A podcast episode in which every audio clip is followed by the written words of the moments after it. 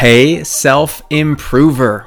A better world starts with a better you, so let's take another step toward your best self today. This is your weekend recap. Now, let's review. On Monday, I shared a quote from Adam Braun's book, The Promise of a Pencil, which goes Through exploration of the unfamiliar, we stop focusing on the labels that define what we are and discover who we are. The labels are our unconscious programming that default us into living a certain way. This causes us to exist among the crowd without challenging the way things are around us. But doing things differently brings consciousness to our environment and allows us to see who we are without the layers piled on top. Tuesday, I talked about the link between productivity and happiness.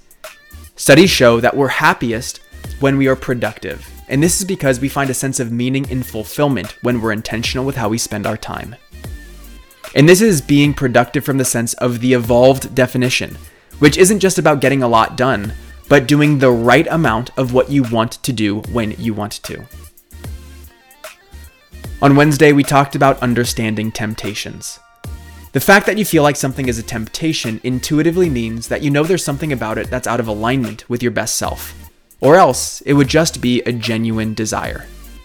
So explore what about that thing makes it a temptation so you can get to the root of it and the need it's representing.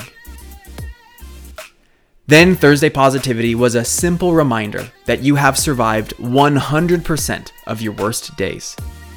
This means that if history repeats itself, the next worst day you have, you're gonna make it through also.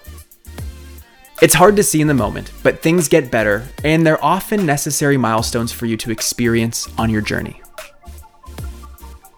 Then, last on Friday, we talked about being intentional with your attention.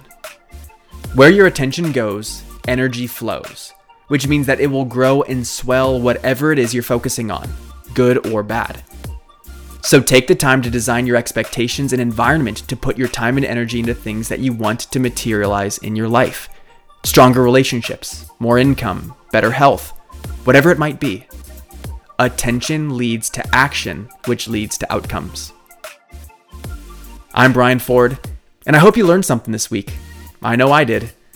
And if you're new to the podcast and really looking to be serious about your growth, check out the seven fundamentals to self improvement that I put together for you by clicking the link in the description. It'll save you a lot of time and steer you away from the major pitfalls as you pursue the best version of yourself.